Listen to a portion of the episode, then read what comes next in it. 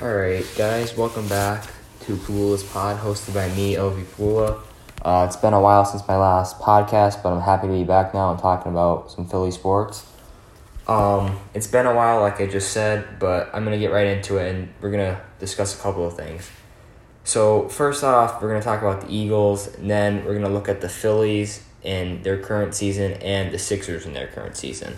So, obviously, like I just said, we'll start off with the Philadelphia Eagles. Um, it was announced on Sunday that Doug Pederson, the head coach of the Eagles, has COVID 19, um, but he's asymptomatic.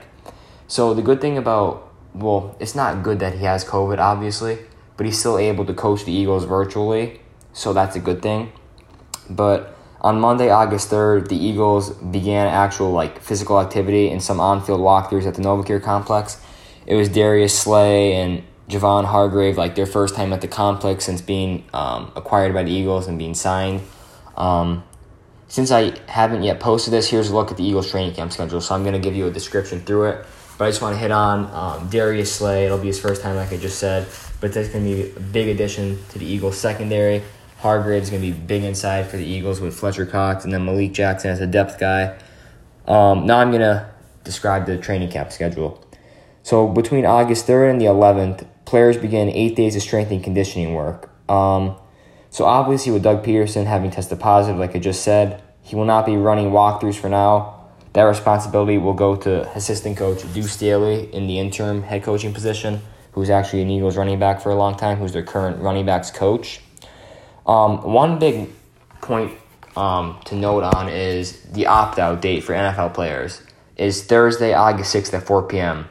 So I think eight or nine New England Patriots have already opted out, while Marquise Goodwin of the Eagles opted out due to some family concerns because I guess his wife and his kids have very um, like sensitive immune systems or something like that. Um, I mean, I'm fully supportive of that. Like, I think it's if you have to make a decision, now is like the time where I think people respect it the most because there's a legitimate concern compared to other years where like I, it's just not a good decision.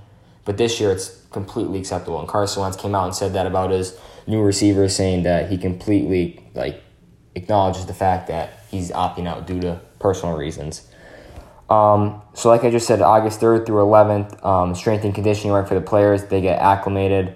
Um, and then the opt out date, again, it's so stressful. I mean, Odell Beckham Jr. came out and said yesterday that he he wouldn't be a, like he wouldn't mind not having a season because he just thinks the owners don't view them as humans and they think basically they like, control them. Which I don't completely agree with, but we could talk about that another day. Um, Patriot safety McCourty came out um, basically saying like it's completely unacceptable that the NFL push up the opt out date because players have to make a tough decision between their families and their pro careers, salary. It all depends because if you opt out, your salary only becomes like $150,000 compared to what it could be a couple million. So it's a really tough decision for the players. I mean, obviously, for me, I mean, as a fan, I hope all players can play to see better games if the season does happen. But you got to look at it from the player's point of view, thinking like you don't want them to get sick and then bring it to their family and pass it and keep passing it on. So whatever decision the players make, I'm totally okay with. So after the 11th, on through the 12th and the 16th of August, um, the conditioning period period will be followed by four days of worth of unpadded practices. So that'll be nice to see that the Eagles are finally like starting to ramp up stuff compared to you know just walkthroughs and um, strength and conditioning work. So then, starting August 17th, and then you don't know the actual day where this will end. Um, teams can practice in pads for the first for, for the first time. They will be allowed 14 padded practices in total. So it depends how many off days they're going to get thrown in there, but this is the portion of training camp that we all know and love, hopefully. Um, hopefully, like, you know, people are still able to spectate and, like, Eagles beat writers are able to be there and tweet out the results from the practice because that's fun to look forward to and see. Um, but those 14 padded practices, hopefully, like, everyone stays safe and they don't rush them because you don't want anyone getting sick. I mean, hopefully Doug Pederson wasn't in contact with anyone there at the Eagles training facility because you're hoping that didn't pass. Um, they said he was with Press Taylor, the QB coach, and he's like also part of the offensive coordinator along with Doug Pederson. Um, they said he was in contact with him, but he tested negative a couple times, so they think he's okay. But um, yeah, so they have 14 padded practices in total, and hopefully that'll be it, and they can basically start the season after that. Um, September 5th is the final cutdowns, so the roster should go from 80 to I think 60, give or take. I'm not completely sure on that number.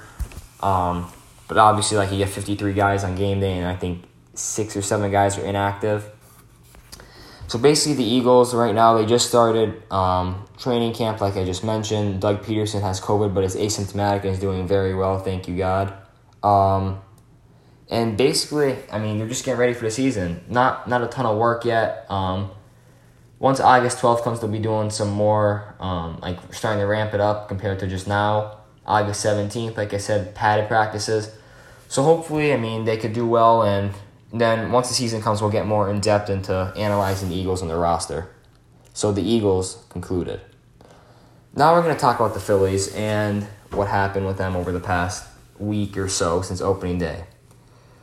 So the Phillies opening series went well, as we all thought, a series loss, picking up where they left off against the dreadful Miami Ball Club. Um, last year they stunk against Miami, and it's been the same this year. I mean, they only played three games against them, but they lost the rubber match last Sunday, and it all went downhill from there. So once that concluded, it was announced that a couple of Marlins players tested positive for COVID 19. Um, throughout the week, that number continued to climb and eventually maxed out at 20 cases, 20 positive cases between coaches and players. Now, a couple of players on the Phillies voiced their opinions. Now, Rhys Hoskins was asked about it and basically said um, it was unfortunate that it happened. We're just ready to get back on the field. While another opinion of Andrew McCutchen, he was kind of frustrated because they were doing everything right and the Marlins still played with COVID cases, putting their week of baseball in jeopardy, their whole season in jeopardy. So I'd probably fall into McCutchen's shoes, thinking like, now I completely, I'm okay with Rhys Hoskins' opinion, saying like he just wants to focus on the rest of the season, but like they cost them a week and they could have gotten affected. So, I mean, I just think that was a really dumb decision of the Marlins. Um, I mean, with that being said, the Phillies players, like I just said, were following protocol because it was reported that some players knew on the Marlins that they had it and still decided to play. Because on Sunday, it came out on Monday that most of the player, well, a couple of the players in the Miami Marlins knew that a couple of them had COVID, and they still wanted to get one more game in. So I just think that's really, really dumb, and I completely disagree with that. Um, I mean, simply, this is just wrong, like I just mentioned. Uh, and if baseball wants to kin- continue, this stuff can't happen. I mean, Miami should be punished for sure. I mean, I just don't think the MLB can let this slide. And now with the outbreak in uh, the St. Louis Cardinals clubhouse, they have 13 positive cases now, and they just canceled a four game series against the Detroit Tigers. So now it's starting to spread. And another rumor out there was when the postseason comes, they take all those teams and go to a bubble somewhere, which I think would be a great idea considering the NBA is cautiously optimistic how their season's going with no positive COVID tests in the last probably two weeks or so, maybe even more, which is just phenomenal. Um, now I'm going to get talking back about the Phillies and their, re- resumption. So last night they played the New York Yankees, losing six to three. Um, they started Jake Arrieta, who gave up three runs. Well, considering it was against the Yankees lineup, I think giving up three runs through six innings isn't bad. Um, but the Phillies bullpen, we'll talk about that in a couple minutes. Um, they gave up a three-run home run to Gio Urshela. Um, I mean, the Yankees have a lot of young talent too, and they had their ace Gerrit Cole come in and pitch, who only gave up one run throughout six innings.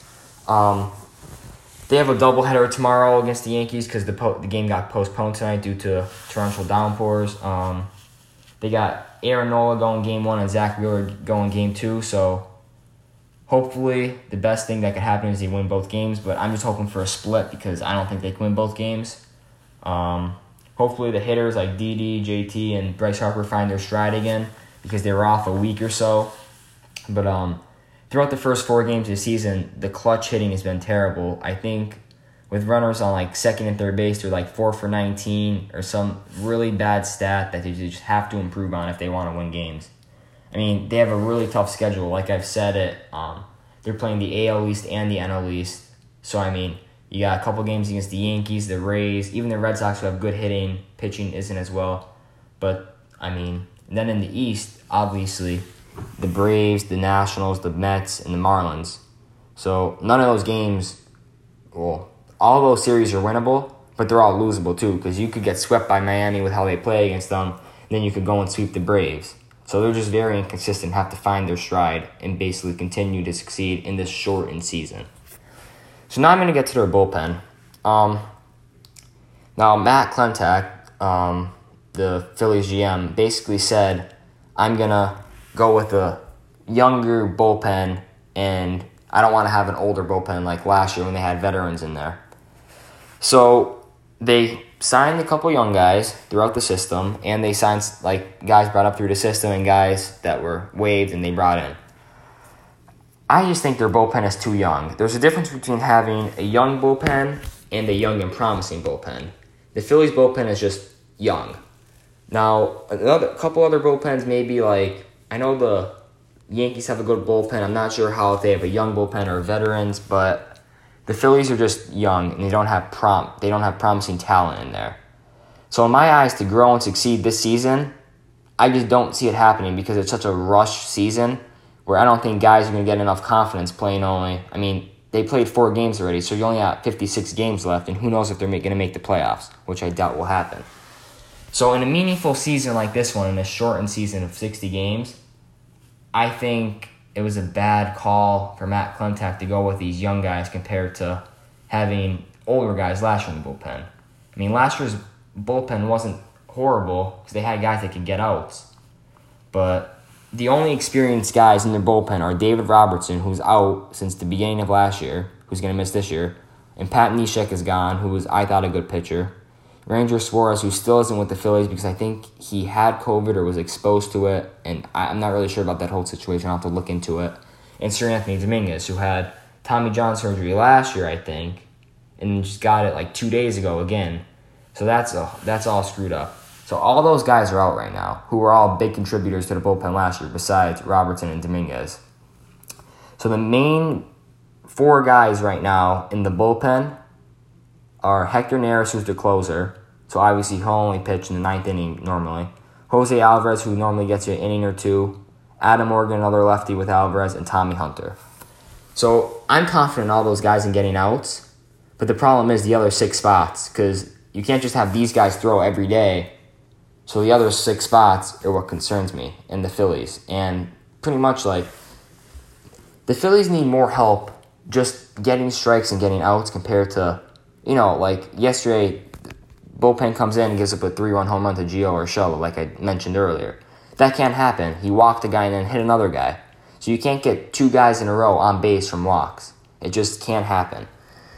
So I think if they could just stay in the strike zone, they might be a little bit better. You can't leave anything down the middle, obviously, but they just got to use their stuff and hopefully get out and get guys like Nola and Wheeler some wins.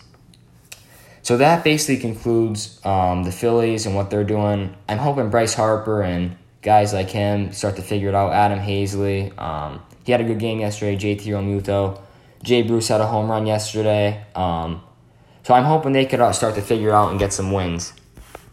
Um, now we're gonna move on to the Sixers. So as you all know, um, the NBA bubble is up and running. Um, they started scrimmages about a week ago and finally started regular season games. Or I mean, seeding games is what they're calling them. They started seeding games on last Thursday. Um, the Sixers made a starting lineup change in signing Ben Simmons to the power forward spot and having Shake Milton start at the one.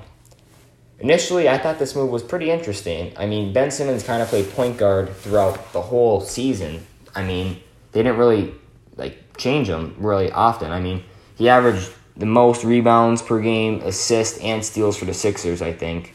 Um, so that's pretty impressive as a point guard, even though he's that tall. But throughout the scrimmages, it looked like a very good move and has potential to be. Um, I thought initially when they got to Orlando, when Brett Brown came out and said that this was a possibility, I thought it was a really good idea considering a different look.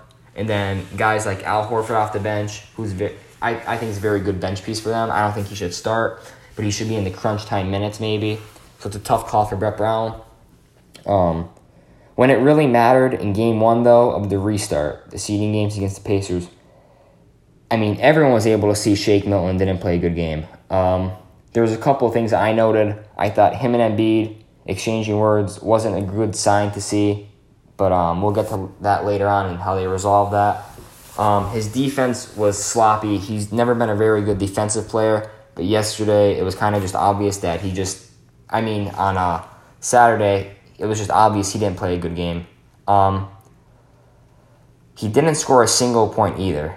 I didn't. I think he took his first shot in the fourth quarter, and for Shake, um, after having that 39 point game against the Clippers, he put the league on notice technically. So like, when teams are playing him now, he's in their scouting report because they know he could shoot, he could create for himself and create for others. So anymore, it's not just going to be he's going to get. I mean, if there's a screen for him, he might get trapped or stuff like that. So compared to um, how he was at the beginning of the season, it's a lot different now because people actually know he could score.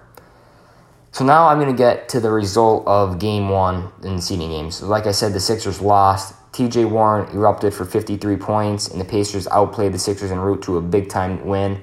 Um, the Pacers now, I think, stand one game ahead of the Sixers for the five seed. Um, Embiid had a really good game, but it wasn't enough. He had 41 points and 21 rebounds. Um, I thought he played excellent. I think Tobias Harris might have had 30 points and Ben Simmons had a 20. So overall, if they played well. It's just their defense was really, really bad. Um, I really think so. T.J. Warren was getting open all the time just because they were setting a ball screen and they were giving him so much room to operate where he'd either pull up for um, a mid-range jumper or go right into the basket again and one or a floater there was another time where he'd come off the wing and a guy set a screen for him and he'd curl around to the free throw line, basically get a pass and just maneuver from there to the basket or jump shot. So there were a lot of problems um, with the Sixers defense that game. Um, and then Warren had a really crazy three pointer, just put the Sixers' hopes like out of time. I mean, he had to be four feet behind the three point line and just drained it in Ben Simmons' eye. So after that, I knew it was over, and I was uh, quite simply put, pretty mad at how they played. Um, so after game one, their next game was last night, Monday night against San Antonio. So after Saturday night, Sixers Twitter was going crazy after game one loss. I mean, everyone was expecting a big win from the Sixers, con- considering how good they played in the scrimmages with their starting lineup and bench players. Um, shout out to Alec Burks though; he's been playing really good for the Sixers. So I just wanted to get that out there. But uh, the Sixers took it down to the end, and with six seconds left last night, Shake Milton hit a clutch three to seal the Sixers win. Now, I'm so happy for Shake that that happened to him because at this time last year, Shake barely played. And now for him to take that shot with six seconds left and have the confidence to actually shoot it and make it, that's a big step. Because he they were down two, so they needed at least two points to tie, but he took a three and basically sealed the Sixers win. Um, I really think that game was way more close than it should have been. Um, I honestly only saw the last couple minutes of the game. Um, I really think that just after reading a couple articles and seeing some statistics that the Sixers definitely should have won by more points than two points, 132 to 130. Um, I just don't think they come they don't come to play every night. It's they just they don't have the heart that San Antonio does or that Indiana has. So if they come to play, they really could be a good team. And they could figure out their defense because the offensive end of the ball isn't the problem. They're able to score at mar- at will. But I just think on defense is where they have to fix it. So everyone expected a pretty a big win from the Sixers that last night. So they narrowly escaped. Almost give almost gave me a heart attack when I watched the end there. Um, and I'm hoping there's not many close games like that, or else I, I don't know what's gonna happen with me those playoff games. So after a big win, like I just mentioned, they sit at 101 with a game tomorrow night against the Washington Wizards. Um, Embiid, after the game on a video conference, had some words to say after a horrible fourth quarter. Basically, put, he said, and I quote, We've got to do a better job defensively to be the best defensive team in the league. Embiid also said, So we've just got to take the challenge the last two games. We haven't been able to keep our man in front of us. We've just got to do a better job, and in those situations, I've just got to do a better job of protecting the paint and making sure I correct some mistakes. So Embiid basically saying um, the team's just got to be a better defensive team. Simply put, they got to be better on ball screens, rebounding, and everything uh, on ball pressure. I don't think Embiid is the problem as much because inside he's been a force. Just outside, he's not as laterally quick as other players are, so he can get beat off the dribble, but he can recover since he has such long arms to block their shot. So I think if they if Embiid can do a little bit better on the like three point line and out there, they could do better because teams try and switch him out there, like on ball screens, so they can isolate him. But inside, he's been phenomenal. Um, now, Brett Brown, the head coach, he also said some stuff about the Sixers defense. Um, he actually had some harsh words, which I think are completely necessary. And I quote, I think it stinks. I think it's not anything that we are or believe in or talk about. We were very lucky to win tonight. The good news is it will, within our reach, immediately flip, flip the switch. So I think Brett Brown's saying he's got to turn around their defense really fast or else they're heading down the wrong road. So I just hope that their defense gets fixed for Wednesday night against the Washington Wizards, which I think they should win considering Bradley Beal isn't playing and all they have is Thomas Bryant and um, Brown Jr., I think is his name. Troy Brown Jr. So hopefully they can get that win. And basically, I just got hope they move up to the five seed and maybe play Miami because I'd rather play Miami than Boston. Um, I don't think Miami has great experience besides Jimmy Butler, who knowing the Sixers, Jimmy Butler would have like 40 every night and they'd sweep them. But whatever happens, happens for them. They just got to try and win games and get some momentum going into the playoffs and get some chemistry with one another. I think the bubble helped them all come together and realize like we're a good team and we just got to get closer and better on the defensive end until we can improve and show our potential to the other teams throughout the league. I mean, guys have been sh- guys have showed flashes of that, and Embiid showing flashes of that. Tobias Harris, Al Horford played some good D the other day. I mean, Ben Simmons, obviously a really good defensive player. So Josh Richardson, who's very underrated too, he can play defense. Shake Milton's got to get better. So they have guys that can come in and work and get some points and play defense. But it's just about consistency and when they can do it. So that wraps up episode 10. Um, it's been a while since I've done a podcast, and I'm just happy to be back now and um, discussing this. So, episode 10, we talked about the Eagles, the Phillies, and the Sixers. Right now, my main focus is the Sixers because I just want them to win so bad. I'm going to be watching the Phillies